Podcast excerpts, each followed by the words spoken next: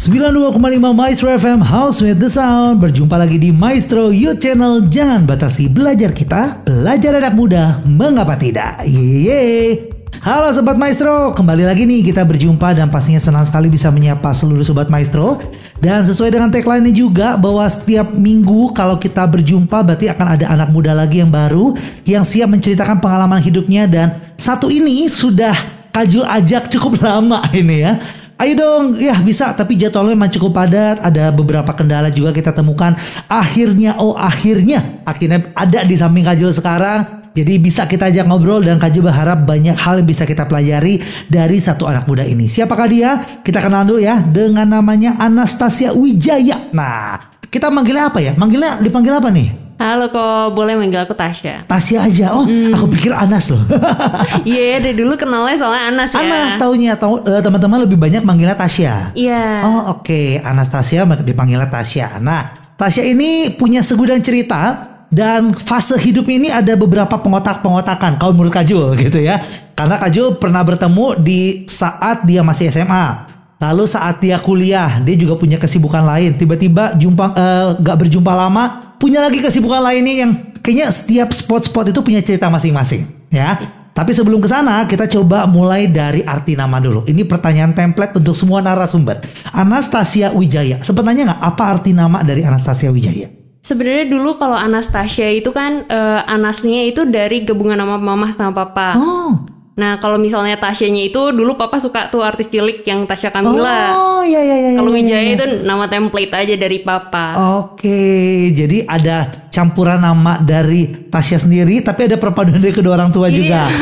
Oke, jadi bukan arti yang diambil, tapi ada sosok yang eh, dengan doanya ingin seperti Tasya, Iya, artis cilik itu. Gitu. Apakah membuat seorang eh, Tasya juga akhirnya lahir tumbuh menjadi anak yang pengen jadi artis? Kan artis cilik tuh doa dari papa mama. Eh, sempet kepikiran sih, cuman kalau sekarang-sekarang kayaknya pengen nyoba apa ya kerjaan yang rutinitas lah. Oh, nah ini ini ini kebalikan ya. Banyak anak muda yang eh, menghindari rutinitas. Kalau seorang Tasya sendiri malah memilih kegiatan yang rutinitas. Karena aku orangnya basicnya challenger, jadi aku pengen nyoba hal-hal yang belum pernah aku coba gitu.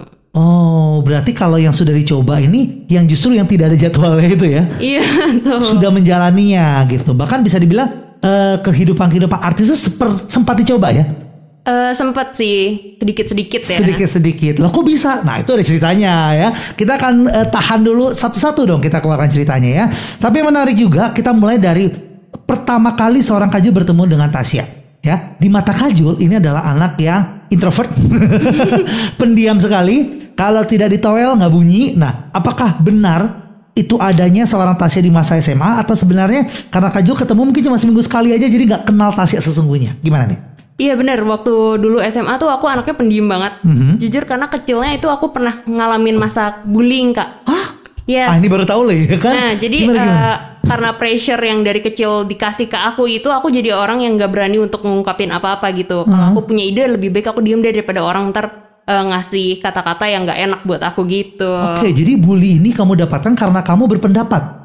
Eh, Sebenarnya dulu karena physical. Oh gimana nih? Boleh ceritain? Jadi kalau misalnya ngelihat dulu physical appearance aku gitu kan, Mhm. banyak orang-orang yang ngerasa kayak, nih aku nih nggak sesuai loh sama standarnya mereka kayak mungkin dipandang terlalu kurus, terlalu tinggi, Hmm. terus juga mungkin kalau dulu kan harus mancung, harus eh, putih Iya, gitu. iya, iya, iya. Tidak seperti sekarang orang-orang udah mulai terbuka pikirannya gitu Betul, kan. betul. Nah makanya dulu aku pernah dibully karena eh, physical appearance aku gitu. Oke, karena standar kecantikan yang zaman dulu ya, kayaknya udah Iya. pattern eh, harus A, harus B, harus C gitu. Akhirnya kamu terkena bullying di sana. Betul. Gitu. Nah ini sebenarnya juga jadi pertanyaan kajul juga nih ya. Karena kalau kita tahu juga seorang Tasya ini akhirnya eh, bisa dikatakan ada dalam dunia modeling lah ya. Yes. Ya kan? Nah, dunia modeling itu penampilan Tasya tuh ya selayaknya model lah Sobat Metro juga mungkin bisa bayangkan. Jadi tinggi gitu ya, kurus. Nah, itu juga akan jadi pertanyaan Kajul juga. Tapi nanti ya, ini masih sesi satu, jadi banyak sekali akan di- eh, kita tanyakan, akan kita cari, kita gali sebanyak-banyaknya. Satu tujuannya hari ini kita mau lebih mengenal sosok seorang Tasya itu seperti apa ya. Jadi Tasya feel free aja ya, boleh eh, sharing apa pun di hari ini. Kita mau belajar banyak dari seorang Tasya ya. Sama seperti satu lagu juga dari Raja Gianuka, ada liriknya berkata cobalah sejenak mengenal aku. Nah kita akan coba mengenal Tasya di hari ini ya. Tapi lagunya bukan itu judulnya. Judulnya adalah Scrollet ya. Jadi kita dengarkan satu lagu dari Nuka untuk anda semua dan kita akan masuk setelah itu di segmen yang kedua. Satu lagu untuk anda.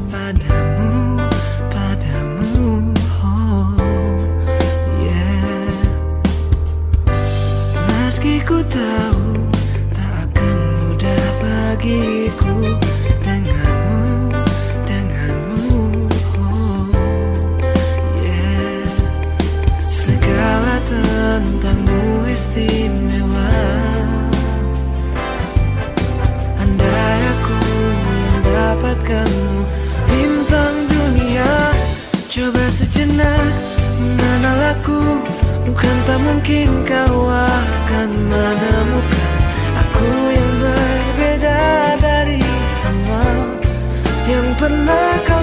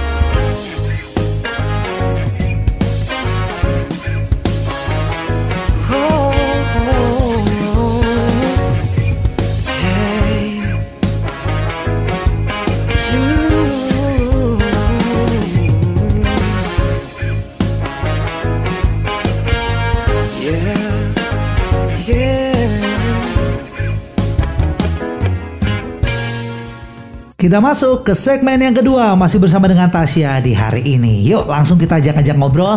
Dan Kaju masih punya ketertarikan dari pembahasan sebelum kita mengakhiri segmen pertama. Yaitu tentang bullying yang dialami bukan dilakukan ya. Dialami oleh seorang Tasya. Katanya dia mengalami bullying karena fisiknya.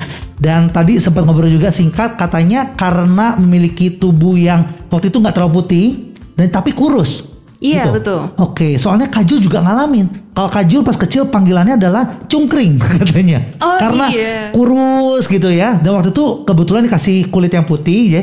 Jadi kayak apa ya panda dikatanya. cungkring, ada putih dan segala macam. Tapi bertambahnya usia ya badan semakin melebar gitu ya. Jadi kayaknya nggak ada istilah cungkring itu udah nggak dialami lagi. Tapi seorang Tasya katanya kurusnya sudah dari dulu ya. Iya, dari aku SD itu aku udah mulai kurus. Gak ada bakat gendut gitu ya? Sebenarnya dari orang tua itu kayaknya nggak ada bakat sih, jadi akunya juga susah untuk gendut. Cuman Hmm. balik lagi ya kalau misalnya umur tuh bikin kita juga nambah juga nih berat Iya, badan. iya, iya. iya. Emang kamu merasa kamu nggak apa-apa seperti berat badannya meningkat? Wah, aku belakangan ini lagi pesat banget justru kenaikannya. Prestasi yang baik ya pesat. Tapi kalau Kajul lihat ya sebagai model gitu. Ah, ini juga pertanyaan Kajul pertama nih ya. Apakah karena kamu juga punya pekerjaan sebagai modeling gitu ya? Kamu jadi saat menjaga badan kamu sekali makan dijaga, mungkin cuma makan angin terus agar tubuh terlalu proporsional terus gimana? Eh, pernah ngalamin hal-hal yang kayak aku harus nih jaga makanan segala macam tapi eh, balik lagi kalau misalnya aku sekarang dengan kesibukanku sekarang yang udah mengurangi juga proporsi pekerjaan aku eh, balik lagi sih ke kehidupan yang biasa cuman tetap menerapkan pola hidup sehat gitu Oh, tapi tetap dijaga gitu ya. Iya. Nggak bisa sembarangan juga gitu. Karena apakah itu jadi tantangan apa jadi suatu hal yang memberatkan seorang Tasya nggak sih? pernah ngerasa pressure waktu apalagi waktu pas remaja ya karena kan Hmm. remaja kita emosinya lebih labil tapi kalau sekarang-sekarang enjoy aja sih karena juga ngerasa ngejaga berat badan itu bagian dari kesehatan kita juga Ah, itu dia. Satu pola pikir yang bagus nih ya. Yang bisa di-sharingkan buat Sobat Maestro juga. Kalau jadi beban, terus beban capek gitu ya. Yes. Tapi kalau kita tahu bahwa kita jaga makan kita, kita jaga tubuh kita demi kebaikan kita, mungkin akan lebih ringan kita menjalankannya. betul Gitu ya. Oke, itu baru tentang eh, awal-awal di masa SMA. Jadi pendiam karena dibully ya. Tapi akhirnya masuk dunia setelah SMA, kuliah. Ini kayaknya lebih aktif nih ya, seorang Tasya nih. Iya aku kalau dikatain sama teman-teman tuh kayak ayam keluar dari kandang gitu SMA Oh. eh kuliah tuh jadi kayak bener-bener explore banyak hal. Nah, gimana nih seorang ayam yang keluar dari kandangnya seperti apa nih Tasya? Sebenarnya dulu kan SMA itu aku bener-bener kayak minder banget sampai akhirnya aku ikut satu ajang yang bikin aku kayak ngerasa oh ya selain aku dibully tapi aku tuh punya nilai loh aku bisa membagikan nilai itu kepada orang lain gitu. Akhirnya waktu kuliah aku menjadi lebih orang yang lebih pede lagi dan aku pengen untuk keluar dari zona nyaman aku yang aku terapin dari SMA itu akhirnya aku banyak explore banyak hal banget untuk ketemu sama orang, untuk join organisasi, untuk ngelakuin hal-hal yang belum pernah aku coba sebelumnya. Gitu. Oke, jadi ada satu ajang yang buat kamu jadi merubah mindset kamu gitu ya? Iya. Tapi kan tadi kamu bilang seperti ayam yang keluar kandangnya. Apakah itu ayam yang sudah keluar itu sebelum kompetisi ajang tersebut atau sesudah dari ajang tersebut nih? Sebenarnya ajang itu adalah titik baliknya aku gitu. Jadi kayak keluarnya waktu pas kompetisi itu Oh, malah. kompetisi itu. Iya, Berarti eh, kompetisi itu kan bukan di awal-awal kamu kuliah ya? di akhir-akhir SMA. Akhir-akhir, oh berarti udah masuk dalam bagian awal kuliah bisa dikatakan Iya. ya? Oh jadi itu merubah kamu. Ajang apakah itu? Jadi dulu aku pernah ikut ajang beauty pageant, aku ikut ajang Miss Indonesia. Oh itu di kamu SMA ya? Aku SMA waktu itu. Wow, Kajul nangkepnya kamu itu ikut saat kuliah loh. Oh salah ya, ini salah time frame-nya nih ya. Jadi harus diganti dulu. Jadi kamu ikutnya di akhir dari SMA kamu. Iya. Dan itu yang merubah kamu, em, merubah mindset juga, merubah kepercayaan diri. Dan saat kamu kuliah, itulah ayam yang keluar dari kandangnya. Betul. Oke, karena yang Kajul baru tahu ya, akhirnya saat itu kita bertemu lagi gitu. Bertemu lagi tapi waktu itu kamu kontak-kontak Kajul berhubungan dengan MC gitu, tapi kamu menjadi salah satu leader dari satu komunitas yang ada di kuliah kamu, betul ya? Iya, betul. Nah, dan dunianya adalah dunia modeling. Iya. Nah, itu udah jadi incaran dari awal kamu kuliah, aku akan masuk ke eh, organisasi ini atau seperti apa? Sebenarnya dulu karena balik lagi aku baru keluar banget dari kandang gitu ya ceritanya. Jadi aku benar-benar nge-explore banyak banget organisasi yang aku ikut pada saat itu. Cuman akhirnya aku memutuskan kayak oh mungkin eh, ada saatnya aku untuk bisa jadi pemimpin dan aku coba untuk ada di organisasi itu gitu. Wow, itu luar biasa loh. Awalnya yang benar-benar pemalu, ini berani mencoba hal yang baru, tapi bukan cuma jadi anggota, jadi pemimpin langsung loh ya. Iya. Wow, itu luar biasa ya. Itu akan kita bahas juga, kita gali di segmen yang ketiga ya. Satu lagu dulu dari Tulus dengan Jatuh Suka mau kita hadirkan dulu, membuat kita juga semakin terkagum-kagum dengan cerita dari Tasya. Tapi kita akan masuk ke segmen yang ketiga supaya lebih asik lagi ngobrolnya. Kita hadirkan langsung aja. Ini dia Tulus dengan Jatuh Suka untuk Anda.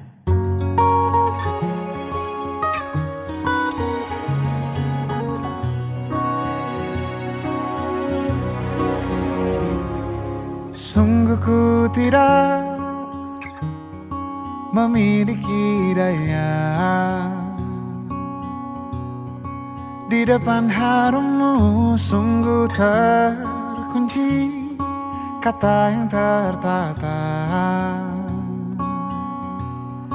di depan ragamu.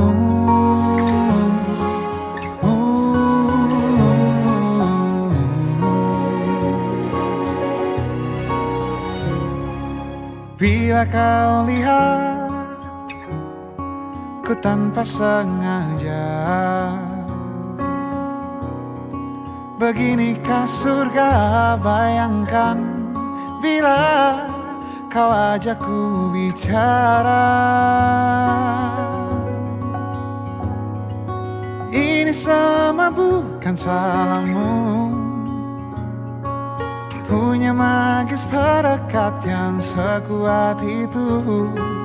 Dari lahir sudah begitu. Maafkan. Aku jatuh suka.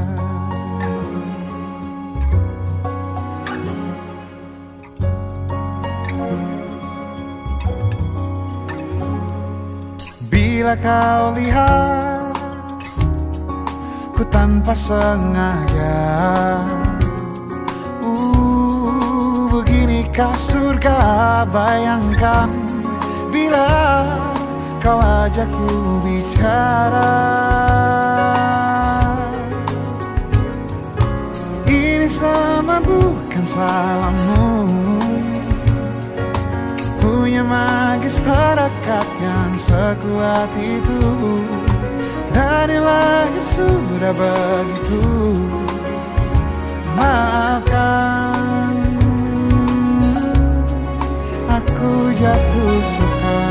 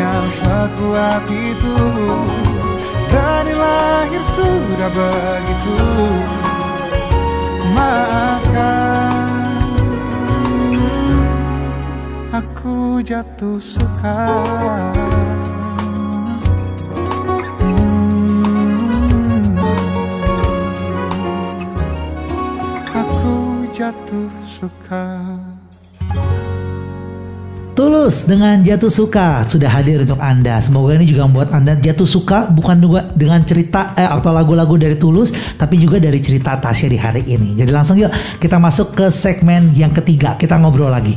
Nah, yang menjadi pertanyaan Kajul adalah di data Kajul ada sesuatu yang sempat terlewat dan tidak diceritakan oleh seorang Tasya, yaitu adalah menjadi duta pelajar Jawa Barat 2018.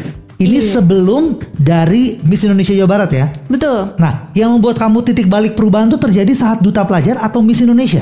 Sebenarnya titik baliknya banget Miss Indonesia, tapi duta pelajar itu adalah bagian dari cerita aku juga. Oh, kayak Pitu yang sudah ditemukan sudah mulai terbuka sedikit gitu ya? Iya. Nah, boleh dong cerita sedikit tentang duta pelajar Jawa Barat itu seperti apa sih?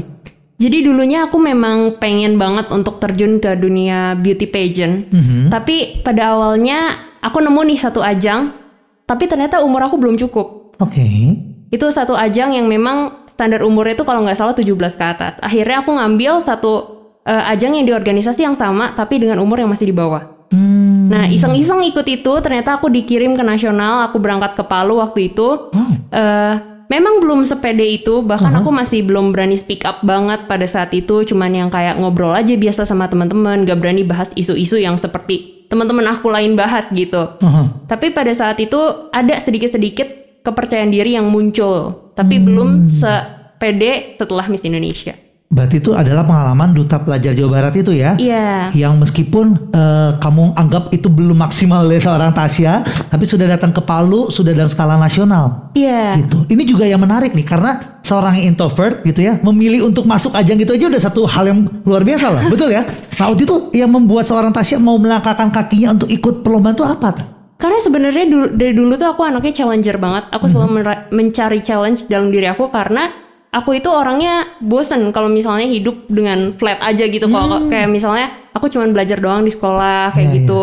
Jadi dari dulu tiap ditawarin kompetisi sama guru-guru aku selalu kayak ya udah bu boleh gitu. Ya udah pak boleh. Oh, Oke oke oke. Nah, di saat ini ketika aku iseng-iseng dan ternyata katanya mau nggak dikirim ke nasional, nanti kamu tanggal segini berangkat ke Palu. Aku langsung kayak boleh gitu. Oh, jadi di- nggak ada alasan untuk seorang yang ngaku introvert, pemalu gitu ya. Tapi kalau ada kesempatan bukan berarti kita nggak bisa ambil peluang itu. Betul. Nah itu yang dilakukan oleh seorang Tasya ya. Meskipun dia merasa kadang-kadang suka nggak berani mengutarakan pendapat, tapi kalau ada kesempatan ambil semuanya gitu ya. Iya, Luar biasa. Berarti ini eh, ada juga pengaruh dari sekolah ya, yang membuka kesempatan ini untuk Tasya. Iya pastinya karena sekolah juga ngedukung banget kan kayak ngasih izin itu pun ngasih izin tuh something yang mungkin orang pandang kecil tapi buat kitanya tuh impactful banget. Ya betul ya. Gimana kalau kita nggak dikasih izin, satu kerjaan sekolah belum selesai, ini juga kerjaan lomba juga belum selesai gitu ya. Bersyukur sekali punya sekolah yang punya menjadi support system lah bisa dikatakan untuk seorang Tasya juga gitu ya. Iya. Nah saat kamu bilang ada perubahan yang terjadi gitu ya, apa karena perlombaannya saja membuat kamu berubah pikiran gitu ya, menjadi orang percaya diri, atau ada satu fase atau satu eh, pengajaran yang dilakukan di dalam sana yang membuat kamu belajar untuk aku jadi orang percaya diri. Ada nggak momen itu?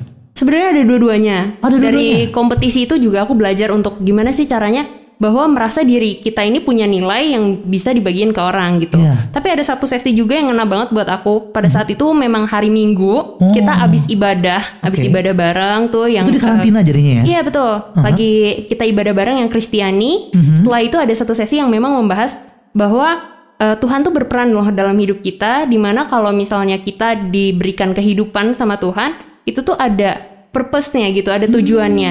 Di mana setiap orang itu pasti punya purpose yang berbeda. Jadi kita nggak bisa bandingin satu orang dengan yang lainnya gitu. Kita nggak bisa bandingin diri kita dengan diri orang lain. Dari situ aku merasa kayak Oh ya memang aku berbeda sama teman-teman aku, tapi aku punya purpose untuk menjadi dampak buat orang lain juga. Wow, itu keren banget ya. Satu sesi yang mengena banget ya. Iya. Dan saat kamu dengar itu, kamu tahu bahwa kamu punya purpose dalam hidup kamu, kamu jadi berbeda banget ya.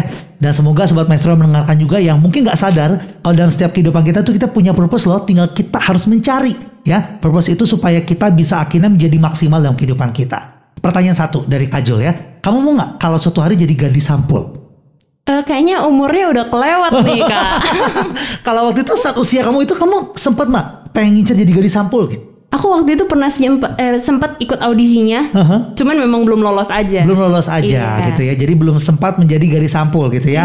Kalau nggak sempat kita dengarkan lagu aja. Dari Hi-Fi ada satu lagu dari gadis sampul yang akan kita dengarkan dulu baru kita akan masuk ke segmen keempat. Kalau bukan jadi gadis sampul jadi apa? Uh masih banyak cerita atasnya ya. Kita akan dengarkan di segmen keempat. Tapi kalau sekarang ini dia. Satu lagu dari Hi-Fi dengan gadis sampul untuk anda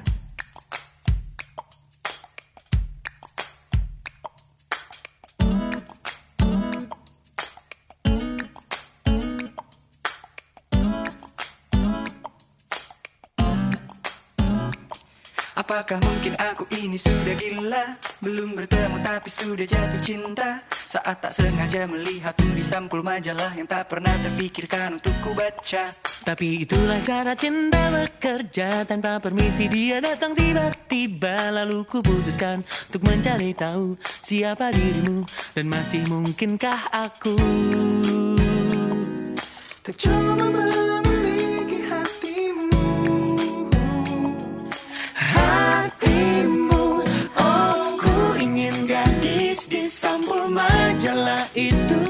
Juga jadi gadis yang kan temani hari-hariku.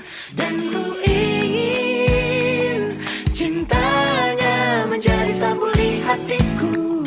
Yang terdepan harus selalu menjadi nomor satu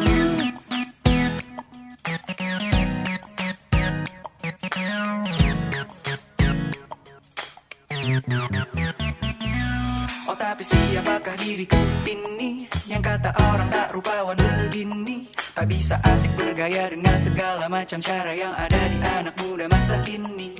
Tapi apa salahnya punya hayalan Harapan atau sekedar angan-angan? Lalu ku putuskan untuk mencari tahu Siapa dirimu dan masih mungkinkah aku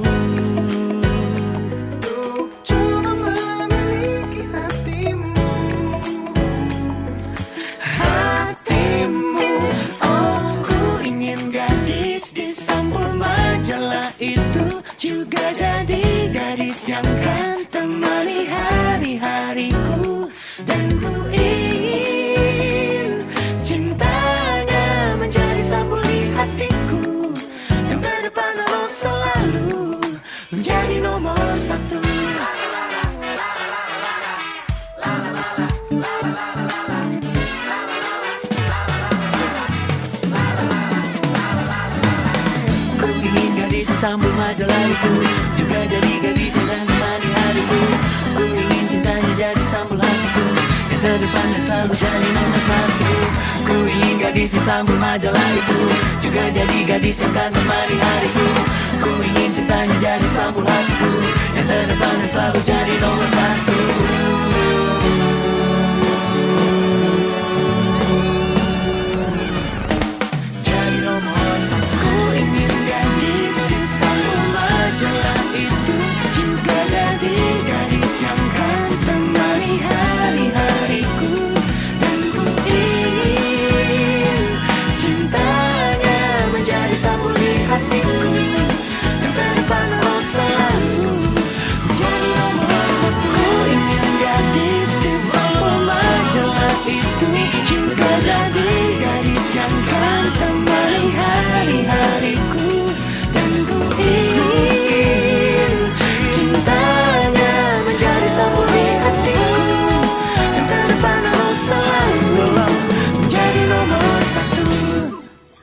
Semakin menarik pastinya cerita dari Tasya di hari ini dan itu membuat kita harus segera, sesegera mungkin deh lebih tepatnya ya untuk memulai segmen yang keempat masih bersama dengan Tasya di Maestro Youth Channel.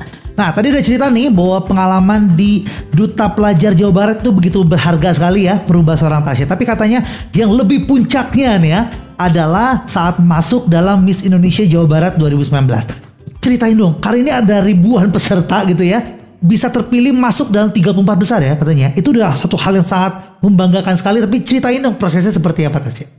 Sebenarnya dari kecil itu kan aku udah eh, nontonin Miss Indonesia Oke. sebenarnya. Cuman baru bisa untuk ikut audisinya ya waktu pas aku SMA. Jadi sebenarnya waktu pas ikut audisi aku itu masih belum memenuhi standarnya mereka. Oh standar apa itu? Standar umur. Umur? Oh belum boleh. Belum, karena waktu audisi itu aku masih 16 tahun, sedangkan standarnya itu 17 tahun dan memiliki KTP. Oh, kamu belum ada KTP Belum ada. gitu ya. Jadi gimana dong pasti apa dong? Kartu Akhirnya- pelajar. aku nggak ngisi tuh nomor KTP dan sebagainya macamnya aku nggak ngisi Huh? dan aku juga udah pesimis karena di situ aku paling kecil juga dan eh, background pendidikan aku yang paling rendah lah istilahnya karena yang lain tuh udah yang kayak kuliah bahkan ada yang kuliah di luar negeri ada yang lulus sudah cum laude gitu kan sedangkan aku masih SMA SMA pun belum lulus gitu Lagi sibuk berkutat sama UN mungkin. iya betul Oke. Terus eh, akhirnya ikut aja Nothing tulus tuh waktu itu udah nggak berharap apa-apa. Tiba-tiba Desember itu aku udah ditelepon. Katanya kalau misalnya eh, selamat gitu kamu jadi Miss Indonesia Jawa Barat 2019 dan akan karantina di bulan Februari. Sebenarnya nggak nyangka juga karena waktu pas ditelepon itu sebenarnya aku nggak ngerasa itu bener. Aku ngerasanya itu di prank. Penipuan ya. Iya. Sampai akhirnya memang ada keluar surat asli gitu yang udah dicap sama tanda tangan dari pihak RCTI-nya. Dari situ aku baru ngerasa kayak oh ya berarti bener nih dan aku harus siap-siap gitu. Oke, sebelum kita masuk ke dalam si perlombaannya ya, Kajul jadi tertarik tadi kan ngomong usia kamu ini sebenarnya belum boleh masuk nih ya. Iya. 16 harusnya 17 minimal. Maksimalnya emang ada? Ada 23. 23. Jadi Iya. pertarungan antara 17 dan 23 dan seorang anak muda berumur 16 tahun masuk dalam perlombaan tersebut gitu Iya. ya. Oke, tapi kita bisa belajar satu hal gitu ya. Kalau namanya eh kita memang merasa nggak pernah layak jadi nggak ikutan sayang banget ya. Ternyata saat kamu akhirnya mencoba meskipun kamu mungkin ngerasa harusnya kualifikasinya nggak masuk nih, ternyata bisa aja ya. Iya benar, soalnya waktu pas sudah ngobrol juga ternyata 17 itu harusnya waktu pas lagi karantina. Dan Oh. aku pas karantina itu emang udah 17. Oh itu, wah beruntung sekali ya berarti pas gitu sesuai dengan umurnya. Tapi pertarungan sekali lagi, anak 17 yang sudah kuliah, yang 23 mungkin juga sudah hampir semester-semester akhir gitu Iya. ya. Wawasannya, kosakata yang dimiliki itu pertarungan yang udah sangat-sangat tidak berimbang gitu ya. Itu kamu rasakan nggak dari awal perlombaan atau seperti apa? Ngerasa banget, makanya waktu pas audisi itu aku udah ngerasa kayak Wah nih nggak masuk nih, soalnya kan ngelihat teman-teman yang lain pas kenalan, oh background pendidikannya oke banget ya, cara dia ngomongnya segala macam, terus juga pengalamannya udah ikut lomba di sana di sini gitu kan. Hmm. Sedangkan aku tuh baru pertama kali nih ikut beauty pageant dan latar belakang pendidikan aku pun masih SMA gitu Iya, pada saat iya, itu. iya. Jadi aku udah mikirnya nggak lolos nih gitu. Kamu lolos berdasarkan audisi online atau seperti apa? Jadi waktu awalnya aku ikut audisi offline dulu, Mhm. itu kita dites kayak ada tes tertulisnya, ada interviewnya, ada tes catwalk, makeup juga. Oh. Nah, tapi eh, selanjutnya ada tes bakat dan lain sebagainya itu diuji secara online. Apa nih bakat yang ditunjukkan oleh seorang Tasya? Waktu itu aku waktu pas audisi sebenarnya nampilin bakatnya itu aku main keyboard. Oke. Tapi waktu pas eh, karantina itu aku main kecapi. Wah, boleh ya berubah-ubah kayak gitu ya? Boleh. Bakat banyak mah bebas ya. oh jadi akhirnya kamu eh, nampilkan eh, permainan musik kamu waktu Iya. itu. Wow, ini menarik ya. Dan sekali lagi akhirnya yang mungkin tidak mungkin bagi manusia itu nggak ada yang mustahil bagi Tuhan gitu ya. Betul. Jadi akhirnya Tasya merasakan sendiri bagaimana Tuhan menjagai seorang Tasya anak yang mungkin sangat pemalu yang tadi kita cerita di segmen satu sekarang sudah semakin berani lagi dan akhirnya Tuhan bukakan jalan ada lombaan Miss Indonesia Jawa Barat 2019 diikuti oleh seorang Tasya gitu ya. Tapi tadi kamu bilang Februari. Betul ya? Iya. Anak SMA bukannya UN itu di bulan-bulan Februari. Aku keluar dari karantina, balik ke sekolah itu langsung ujian praktek. Lah kan, bener kan? Jadi Kaju nggak salah ya. Ini kan jadwal-jadwalnya lagi padat-padatnya ujian gitu ya. Iya betul. Wow, itu sempat jadi kayak gini nggak? Kamu mikirin ujian karena nanti kan aku akan pasti ujian juga. Sempat berpikir seperti itu nggak? Sebenarnya kalau dulu aku agak cuek juga sama akademis kan. Cuman emang dari orang tua tuh udah ngingetin terus kayak yakin nih kamu mau ikut ajang Miss Indonesia sedangkan waktu itu aku harus ujian nasional, ujian sekolah, ujian praktek karena dulu kan rangkaian ujiannya masih lengkap. Betul. Dan aku juga waktu itu masih ngincer PTN, perguruan tinggi negeri gitu. Jadi Oh. orang tua sempat nanya, "Kamu yakin gak?" Tapi kalau misalnya kamu yakin nggak apa-apa kita dukung dari belakang gitu. Wow, tapi dan kamu jawab dengan yakin gitu ya. Akhirnya kamu jalankan dan ya semua berjalan dengan baik gitu ya. Semua bisa kamu jalankan dengan nyaman. Betul ya? Sama seperti Amnes, nyaman juga akan hadir untuk kita. Dan setelah itu kita akan masuk ke segmen kelima. Ini segmen yang terakhir di sesi yang pertama tapi masih banyak cerita yang bisa kita dapat dari Tasya di hari ini. Tunggu dulu ya. Amnes dulu mau lewat nyaman untuk kita semua. Kita akan masuk ke segmen yang kelima. Lama sudah ku menanti Banyak cinta datang dan pergi Tapi tak pernah aku senyaman ini Mungkin dirimulah cinta sejati. Tak akan ku ragu lagi. Ku jaga sampai ke ujung nadi. Takkan ku sia-siakan lagi Buat hidupku lebih berarti Cintamu senyaman mentari pagi Seperti pelangi. Selalu ku nanti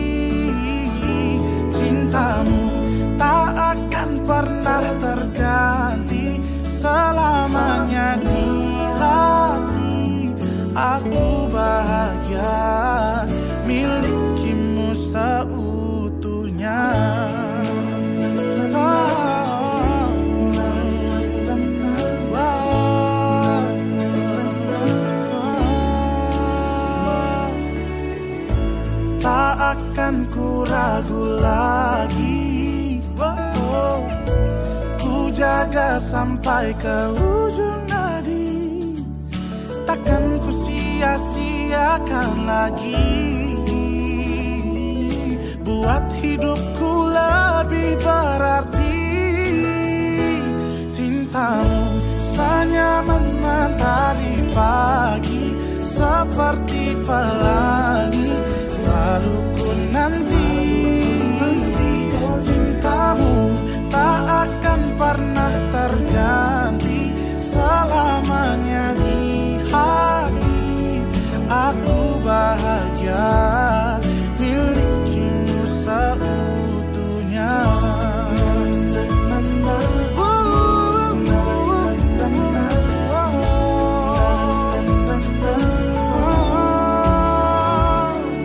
Takkan ku sia-siakan lagi. Hidupku lebih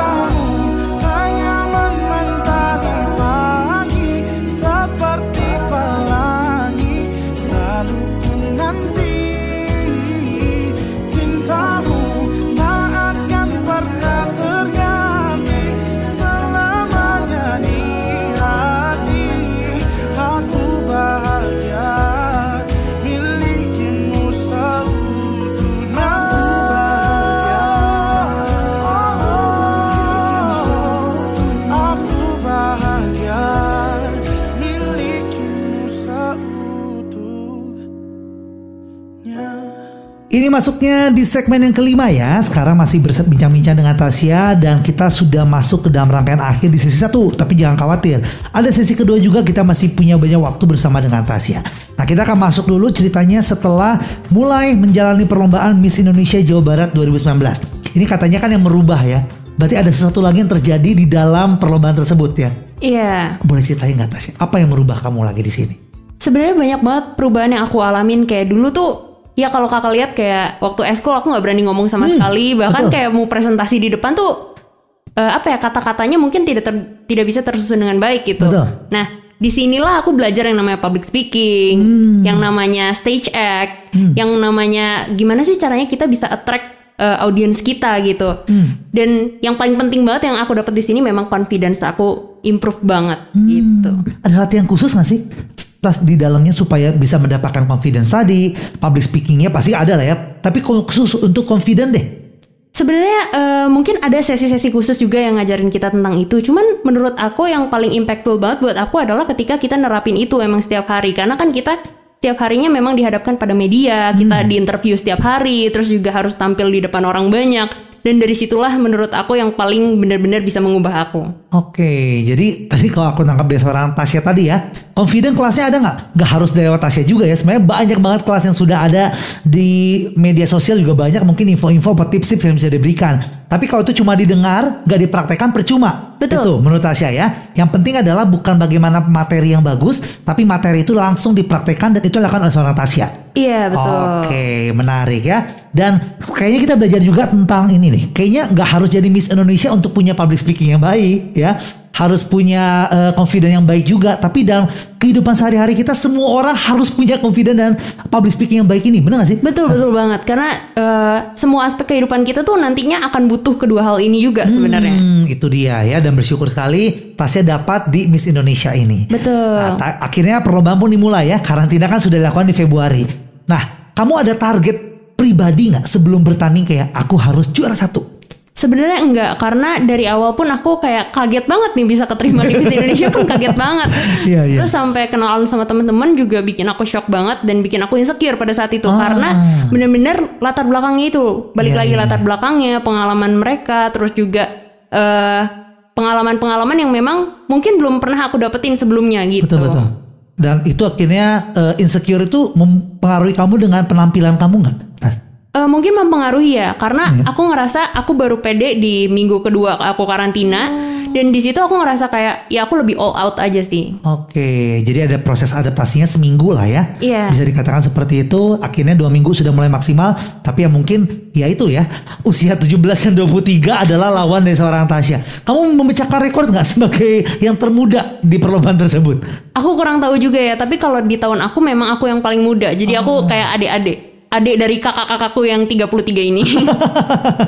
di apa ya di, di apa istilahnya Eh, untuk adik-adik kayak malah diemong gitu ya Iya, atau gitu betul. ya. rasanya seperti itu yang dirasakan oleh seorang Tasya tapi bersyukur ya jadi memang targetnya nggak harus juara tapi kamu mencari pengalaman di sana ya Betul. oke jadi meskipun akhirnya pada perlombaan tersebut memang Tasya belum bisa menjadi juara waktu itu Tapi kamu belajar banyak, ilmu itu kamu bawa pulang gitu ya. Tapi kalau yang Kak Jul tangkap, kamu dapat pengalaman atau dapat eh, sesuatu hal yang baru lagi setelah mengikuti Miss Indonesia ini ya? Iya, karena aku eh, setelah Miss Indonesia aku lebih pede, akhirnya aku berani untuk eksplorasi banyak hal dan di sinilah aku belajar. Hmm, itu belajar pribadinya ya. Iya. Tapi katanya juga ada peluang-peluang yang datang juga, tawaran-tawaran pekerjaan datang hadir setelah ikutin Miss Indonesia ini ya. Betul, karena dulu-dulunya kan aku sebenarnya mulai modeling itu dari lomba-lomba, tapi setelah aku ikut Miss Indonesia, banyaklah peluang-peluang eh, rezeki gitu ya dari Tuhan yang Tuhan kasih lewat aku gitu. Wow, nah rezekinya apa? Ini mau kita ceritain sebenarnya masih panjang makanya ya. Obrolan kita tuh dengan Tasya tuh masih bisa dijabarkan dengan lebih luar biasa detail lagi. Tapi kita nggak kerasa udah selesai di segmen yang kelima gitu ya. Waktu berjalan begitu cepat jadi kita akan break dulu. Tapi buat sobat maestro yang penasaran, lalu apa yang bisa eh, dilakukan oleh seorang Tasya setelah keluar dari Miss Indonesia meskipun nggak juara gitu ya. Jadi finalis saja udah suatu hal yang sangat membanggakan. Nah ini akan kita ceritakan ya, tapi di sesi yang kedua. Buat sobat maestro penasaran gimana caranya? Ya harus tungguin kita ya. Kita akan balik lagi di sesi kedua pastinya dengan cerita yang menarik, yang pastinya endingnya adalah suatu yang bahagia, happy ending ya. Sama seperti Abdul juga akan menghadirkan happy ending untuk kita menutup segmen kelima kita. Ini dia Abdul and Coffee dengan happy ending untuk Anda.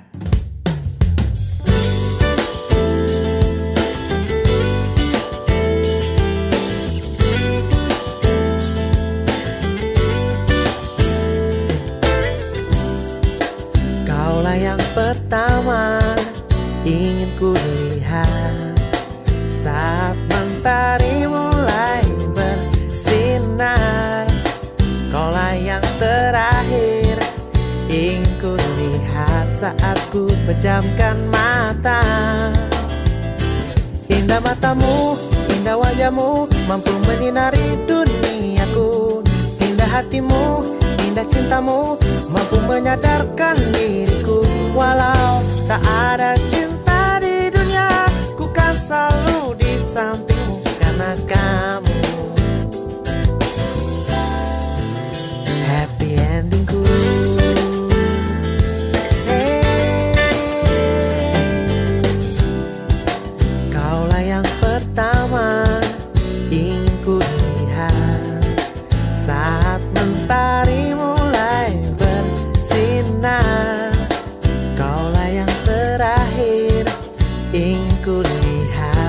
lihat saat ku pejamkan mata.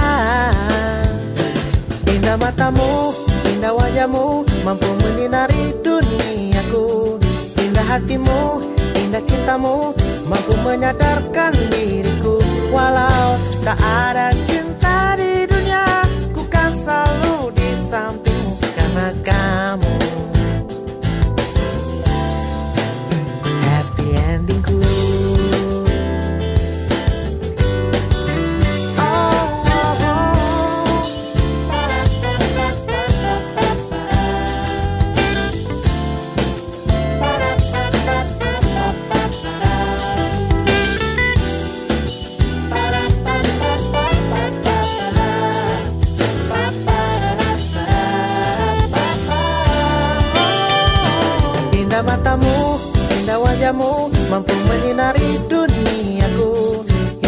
Hatimu, indah cintamu Mampu menyadarkan diriku.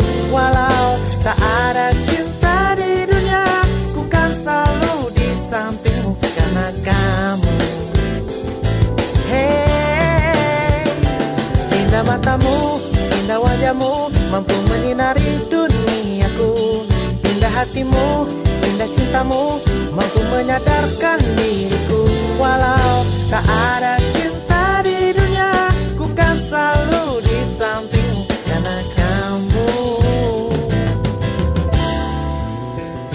Happy endingku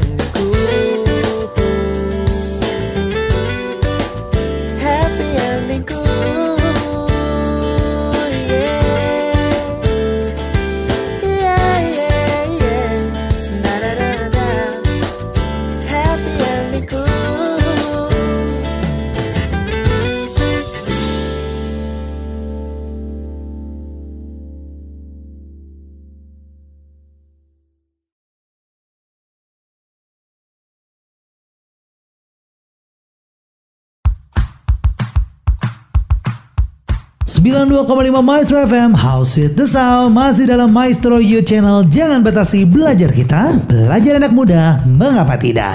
Yuk kita ajak lagi Tasya untuk cerita lebih banyak lagi pengalaman hidupnya. Ini sudah menarik banget ya. Dari awalnya kita cerita SMA-nya Sampai dia lulus di masa SMA-nya tapi berbeda dengan anak muda lainnya yang mungkin baru lulus, baru ngerasain kebebasan, gak belajar, pengen main sebebas-bebasnya. Beda sama seorang Tasya karena dia punya pengalaman menjadi seorang eh, finalis Miss Indonesia Jawa Barat 2019. Akhirnya dia langsung kebanjiran job katanya, benar ya? Betul.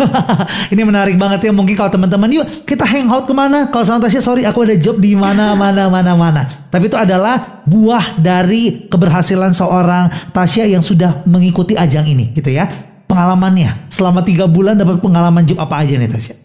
Sebenarnya lebih ke modeling pastinya ngelanjutin hal-hal yang udah aku jalanin juga beberapa tahun ke belakang. Terus juga yang baru bagi aku adalah kadang juga kita dipanggil untuk kebutuhan TV gitu. Hmm, kamu katanya juga sempat main beberapa sinetron atau seperti apa? Enggak sih waktu itu ada program juga yang khusus emang diciptakan untuk Miss Indonesia dan itu emang programnya program sosial gitu. Oke, tapi kan kalau kita udah masuk ke tahap ini ya Tasya ya, sebenarnya untuk masuk ke tahap yang selanjutnya itu lebih mudah. Seperti yang Kak Jul bilang tadi ya, sinetron atau film itu bisa gitu ya.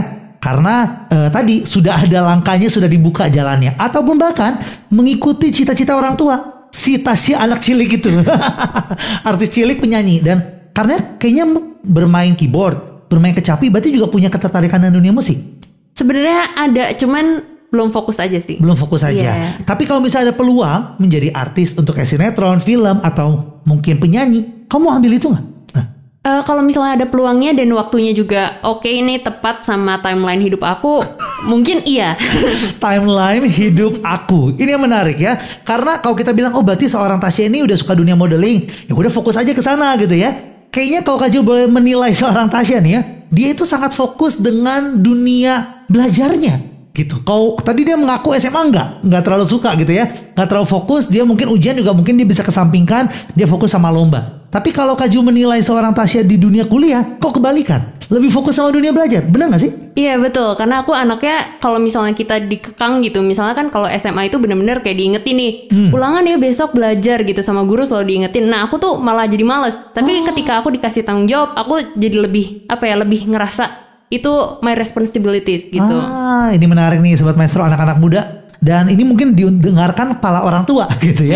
orang tua kan kadang-kadang pengennya, ayo dong kamu gini gini gini menuntut anaknya, anak-anak jadi kehilangan motivasi gitu ya. Iya. Coba dengan metode yang dilakukan oleh Anas ini kasih kebebasan buat anaknya, coba buat dia bertanggung jawab, siapa tahu malah hasil lebih baik. Itu yang dilakukan atau dirasakan oleh Tasya sendiri. Oke. Dan yang menarik juga, akhirnya Tasya ini karena udah suka dengan dunia sekolah atau dunia perkuliahan gitu ya, dia juga ikut lomba-lomba nih. Bahkan yang data ini dapat oleh Kajul mengikuti lomba matematika dan bisnis. Iya. Nah ini gimana nih ceritanya?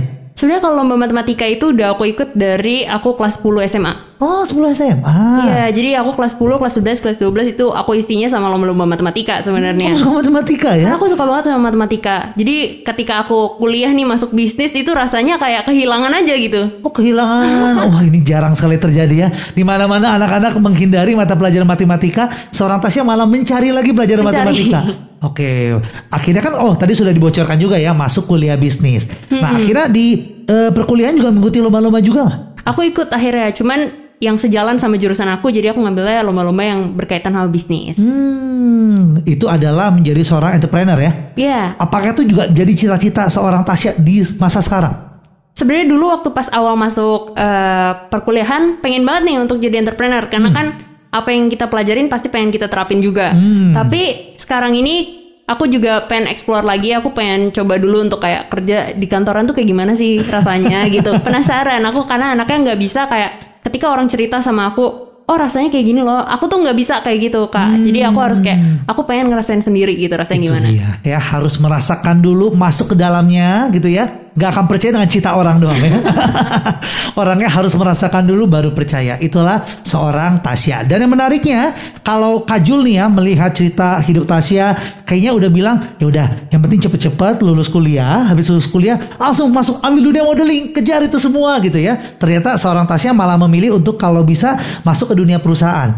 Tapi kan dipikirnya berarti cepet-cepet lulus dong. Ternyata enggak. Dia malah memilih untuk masuk ke S2. Iya. Nah ini alasannya apa lagi Tasya? Ini menarik loh. Sebenarnya awalnya aku nggak kepikir banget untuk masuk S2 karena dulu juga kalau tiap orang nanya mau S2 nggak, aku adalah orang yang paling keras ngomong nggak. Tidak gitu ya. Katakan tidak pada S2. Tapi kenapa tiba-tiba jadi iya? Jadi sebenarnya baru nih muncul program di kampusku kan, ada yang namanya fast track dan fast track ini sebelum kita selesai S1 kita udah dikasih materi-materi S2. Akhirnya mikir juga nih, kayaknya di eh, kebutuhan pasar tenaga kerja sekarang jadi salah satu hal yang menguntungkan juga kalau kita S2 gitu. Iya, iya. Akhirnya terpikirlah, ini opportunity-nya bagus dan juga di pasar dibutuhkan. Kenapa enggak kita ambil gitu? Hmm, jadi kamu melihat dari opportunity ada gitu ya. Iya. Kesempatan-kesempatan yang ada, aku ambil deh. Jangan Iya, sampai betul. kelewat karena ini adalah satu apa ya fast track yang mungkin tidak ditemukan di tempat lain juga gitu ya Hmm. dan cukup menguntungkan karena bisa ambil S2 bareng sama S1 Betul. Nah ini menarik. Kita akan gali ya. Karena apa yang membuat seorang Tasya mungkin juga awalnya pasti ada ragu-ragunya kan untuk ambil ini kan. Tapi sampai akhirnya berani dan bener-bener seperti kembali ke awal yuk mulai lagi restart lagi dari satu ke S2 yang buat dia mau ambil tuh seperti apa sih? Kita akan gali di segmen yang kedua ya. Tadi ngomongin kembali ke awal jadi keinget satu lagu dari Glenn Fredly ini ya. Kembali ke awal yuk. Kita hadirkan dulu satu lagu ini baru setelah itu kita akan ngobrol bersama dengan Tasya di segmen yang kedua.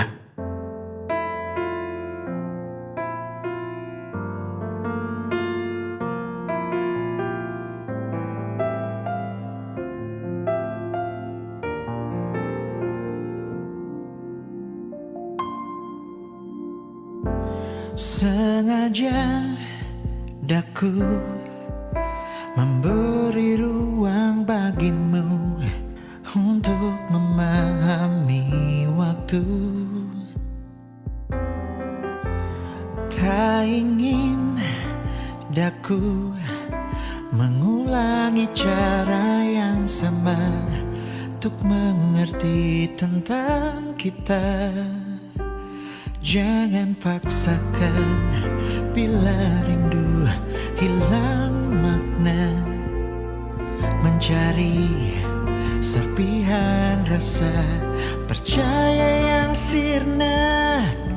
Untuk kembali ke awal. Berikan ku alasan untuk tetap bersamamu setelah lelah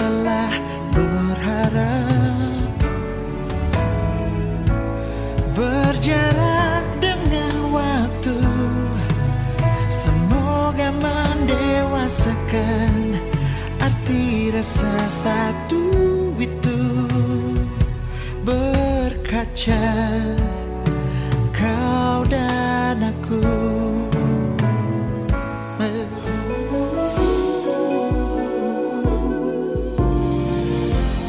Tak ingin daku mengulangi cara yang sama Untuk mengerti tentang kita. Jangan paksakan bila rindu hilang makna. Mencari serpihan rasa percaya yang sirna. Untuk kembali ke awal Berikan ku alasan tetap bersamamu Setelah lelah berharap. Yeah. Berjarak dengan waktu Semoga mendewasakan Arti rasa satu itu. Berkaca Kau dan aku kita memang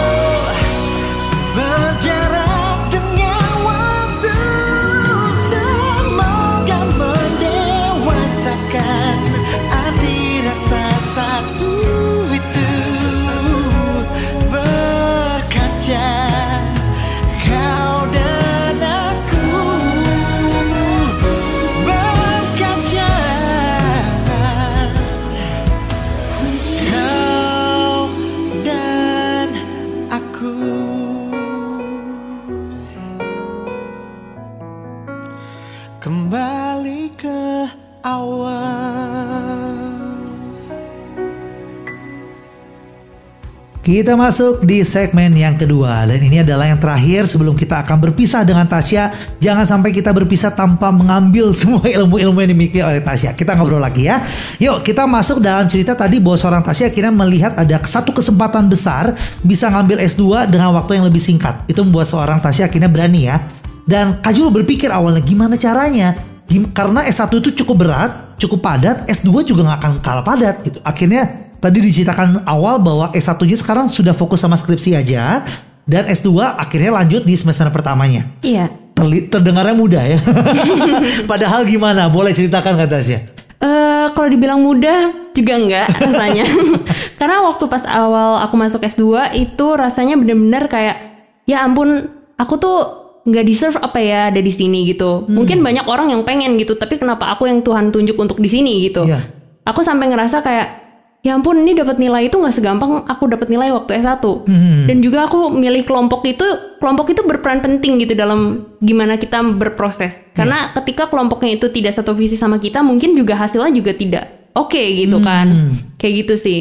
Jadi akhirnya itu membuat kamu cukup eh, ini ya kesulitan diadaptasi di awal-awal ya. Iya, Kalau sekarang sudah masuk semester 2 ya. iya betul. Nah gimana? Setelah perbedaan semester 1 dan semester 2 dari seorang Tasya itu gimana?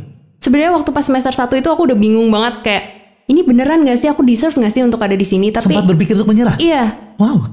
tapi aku tanya Tuhan kayak eh, Tuhan kalau misalnya emang Tuhan taruh aku di sini, Mhm. emang ini rencanamu, emang ini kehendakmu, aku cuman pengen tahu kalau aku tuh layak di sini. Hmm. Aku nggak minta kayak nilai aku bagus, nggak minta untuk aku misalnya lulus laude atau segala macam, tapi aku cuman pengen tahu sekarang ini aku layak nggak sih untuk ada di sini. Kalau misalnya layak, tolong tunjukin tanda-tanda itu gitu. Oke, meminta supaya Tuhan memberikan tanda bahwa kamu layak di S2. Yes. Apa hasil dari jawaban doa yang Tuhan berikan? Jadi selama kuliah itu aku anak yang cenderung ambis dari dulu. Jadi eh, bener-bener IPK itu penting banget buat aku. Sampai kalau misalnya ujian tuh aku bener-bener kayak pengen banget untuk dapet A. Oke. Sampai akhirnya ketika aku berdoanya sebelum ujian itu diganti kayak aku cuma pengen tahu aku layak. Itu rasanya bener-bener waktu pas ujian tuh aku plong banget kak. Oh. Jadi kayak nggak ngerasa ada pressure, nggak ngerasa ada hal-hal apa pun. Dan dari situ aku nyadar kayak semakin kita berserah sama Tuhan, semakin Tuhan tuh bekerja dalam hidup kita gitu. Hmm, jadi sebenarnya dibilang perubahan yang signifikan nggak terjadi sebenarnya ya. Enggak, cuman aku ngerasa lebih plong aja gitu ngerjain ujian dan di situ aku ngerasa kayak kayaknya ini memang tanda yang Tuhan kasih buat aku gitu. Hmm, jadi tanda kelayakan itu adalah dengan kamu merasa pelong melakukan segala kegiatan tersebut ya. Yes. Dan ini sekarang semester 2 berarti skripsi sudah benar-benar di ujung akhirnya atau seperti apa? Eh, skripsi sebenarnya udah beres di semester 1 kemarin. Oh semester 1 kemarin Iya. sudah selesai. Jadi tinggal melanjutkan lagi semester 2, 3 dan keempat baru akan lulus. Iya. Oke gitu ya. Dan setelah lulus itu yang tadi katakan ya. Ingin langsung mencari pekerjaan kantoran. Iya. dengan asas penasaran. Iya. Berarti nggak akan bertahan lama dong. Sebenarnya eh, aku itu tipe anak yang kalau udah nyaman di situ, aku akan lama di situ. Tapi eh, balik lagi karena aku udah coba untuk kerja di entertainment seperti apa, aku pernah kerja di bidang kayak fashion juga gitu kan seperti apa, aku pernah buka usaha juga karena S1 aku mewajibkan itu. Nah, sekarang aku pengen coba nih kalau misalnya kerja kantoran seperti apa sih? Karena waktu itu memang sempat dapat opportunity-nya untuk kerja kantoran karena kan aku magang waktu itu selama lima bulan. Oke. Tapi menurut aku aku kayak masih pengen menggali lagi nih kerja kantoran itu sebenarnya seperti apa sih gitu. Karena magang aku waktu itu online. Ah, Jadi kayak nggak kerasa. ya. Apa itu magang online ya? Gak ada kelihatan fisiknya. Betul. Sedangkan seorang Tasya tuh pengen ngerasain kayak gimana sih pagi-pagi bangun ke kantor? Mungkin itu Iya, kali ya. iya, iya, iya. Atau apa sih bayangan Tasya yang buat kamu kayak excited banget untuk masuk kantoran gitu? Sebenarnya pertama aku pengen kayak pengen nyari hal-hal yang memang relate sama apa yang telah aku pelajarin karena pengen ngerasa aja sih kayak mungkin empat setengah tahun atau lima tahun yang aku udah jalanin ini kepake loh nantinya gitu itu satu dan yang kedua aku memang pengen explore hal-hal yang belum pernah aku coba gitu Itu aja ya yang kamu tekankan bahwa kamu ingin semua itu kamu nggak akan menyesal suatu hari gitu ya. Iya. Aku harusnya nyobain ini nih supaya tahu rasanya seperti apa. Kamu benar-benar di masa muda kamu semua pengen kamu coba sampai kamu tahu semua rasanya baru kamu akan menyimpulkan. iya Jadi kalau bisa ditanya apakah seorang Tasya ini punya cita-cita menjadi seorang pekerja kantoran? Belum tentu jawabannya. belum tentu Karena kamu jalanin dulu, kamu lihat dulu nyaman atau enggak. Kalau nyaman baru akan dilanjutkan. iya Nah, kalau dari setelah kamu menemukan kita berandai-andai ini ya, berandai-andai, pekerja kantoran kayak nggak cocok untuk seorang Tasya. Sedangkan kamu sudah mencoba banyak hal ya, dari yang dunia entertain, dari yang kamu buka usaha sendiri karena tadi kan eh, di kuliah kamu kamu diwajibkan untuk menjadi seorang entrepreneur dan lain-lain. Kamu akan memilih apa? Belum tahu juga sebenarnya. Cuman mungkin aku akan lanjutin modeling juga, tapi in the same time juga aku akan eh, lanjut juga jadi entrepreneur. Gitu. Menjadi entrepreneur. Yes. Berarti itu juga sesuatu yang kamu suka juga.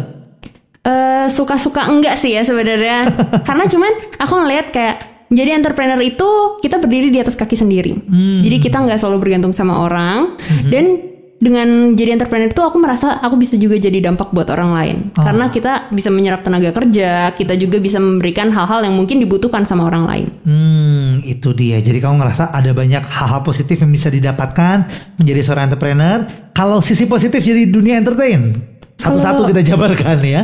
Dunia entertain itu kan balik lagi namanya juga dunia hiburan. Di situ aku juga merasa aku bisa berdampak buat orang lain karena bisa jadi apa yang kita lakukan di depan kaca ini bisa jadi apa ya kayak hiburan lah buat orang lain, bisa jadi kebahagiaan untuk orang lain juga. Oke, sama-sama bisa berdampak ya. Yes. Kalau aku tangkap sih dua poin tadi adalah dua-duanya bisa berdampak. Kayaknya kamu ingin pekerjaan yang kamu bisa menularkan hal-hal positif kepada orang lain. Iya. Itu yang kamu ingin lakukan gitu ya. Jadi kalau sekarang kita tanya, karena biasanya juga jadi pertanyaan template.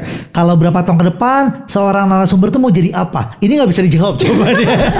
karena ini masih dalam tahap mencari gitu ya. Dan tapi satu hal yang bisa kita pelajari adalah kalau dari Kaju sendiri ya, Kaju belajar bahwa seorang eh, Tasya ini mau menjadi orang yang challenging.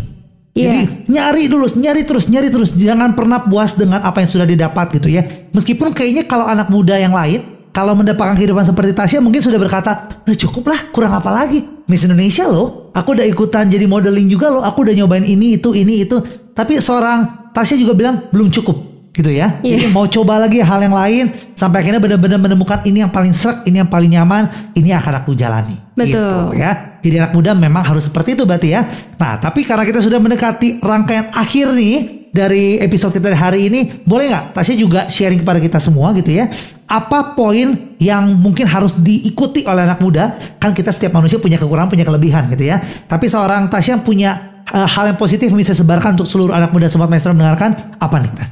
Eh, mungkin karena aku tuh basisnya dari dulu cuman bisa ngayal doang nih aku nanti ke depan mau jadi ini, mau jadi itu, mau jadi ini, mau jadi itu. Bahkan aku ikut kompetisi Miss Indonesia juga awalnya dari ngayal gitu kan.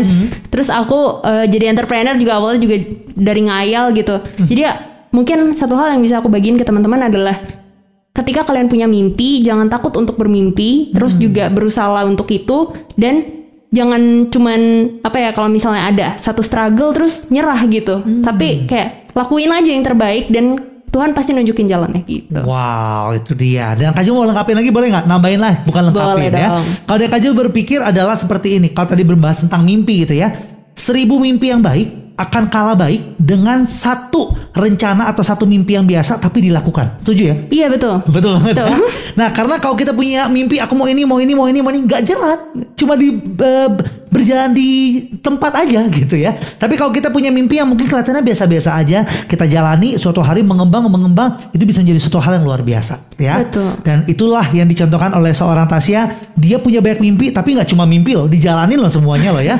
Ada plus minusnya juga dia lakukan bersama-sama, dan itu akhirnya membuat dia bisa belajar banyak hal dalam kehidupannya. Nah, berharap juga sobat maestro yang mendengar obrolan kita ini juga termotivasi gitu ya. Gak cuma berhenti di mimpi, mimpi, mimpi, mimpi. Yuk mulai bergerak dan kita akan lihat ada banyak cerita-cerita anak muda yang luar biasa yang bisa menginspirasi kita semua juga. Nah, ini juga satu undangan dari Kajul juga. Boleh ya? Sebelum kita menutup rangkaian acara kita hari ini untuk sobat maestro, anak-anak muda yang merasa juga eh kayaknya Tuhan juga pakai aku nih untuk berbagai hal di bidang tertentu juga yang mau sharing di sini. Boleh banget loh. Jangan lupa untuk datang ke Maestro You Channel untuk jadi- menjadi narasumber sama seperti Tasya di hari ini. Caranya gampang banget. Bisa hubungi kita aja lewat WhatsApp kita di 081 321 000925 untuk bisa menjadi narasumber selanjutnya di Maestro You Channel. Nah, tapi kalau sobat Maestro yang tadi dengerin obrolan kita, ini ngobrolin apa ya? Aku terlambat nih dengerinnya. Gak usah khawatir, kita juga punya Spotify di Maestro You Channel dengan nama Tasya. Yuk, boleh dicari di sana karena kita punya eh, rekamannya. Ini bisa didengarkan 24 jam kapan pun di mana pun bisa didengarkan lagi pastinya ya. Dan kita harapkan ini bisa jadi satu cerita inspirasi yang kau tadi kata Tasya adalah menutup dengan yuk anak muda punya mimpi yang jangan kecil-kecil mimpinya sebesar-besarnya dan jangan lupa dilakukan juga dan berharap siapa pun anak muda yang sudah mulai kehilangan mimpi, mulai kehilangan gairah, bisa dikuatkan lagi dengan cerita ini. Bisa disebarkan juga ya. Thank you Tasya ya buat obrolan kita. Nggak nyesel Kajul undang Tasya di hari ini bisa berbagi banyak hal buat kita semua dan kita doakan sukses untuk Tasya dan kau kata Kajul ya. Kajul berarti harus undang lagi Tasya mungkin suatu hari lagi. Karena sekarang belum dapat jawabannya. Apa yang dicari, purpose apa yang sedang Tasya cari dalam kehidupan gitu ya. Tapi satu hal yang eh, Kajul juga yakini purpose itu adalah baik pastinya dan suatu hari Tasya bisa sharing lagi ya kalau sudah semakin jelas purpose-nya apa yang Tuhan ingin dalam kehidupan Tasya. Oke ya, thank you Tasya ya buat eh, cerita di hari ini. Thank you juga Sobat Maestro, kita pamit undur diri dari Graha Maestro Kaca Piring 12 Bandung. Ada Kajul beserta dengan narasumber kita di hari ini. Aku Anastasia Wijaya. Kami pamit undur diri ya. Sampai jumpa lagi di lain kesempatan. Jangan lupa bahagia dan Tuhan memberkati. Bye bye.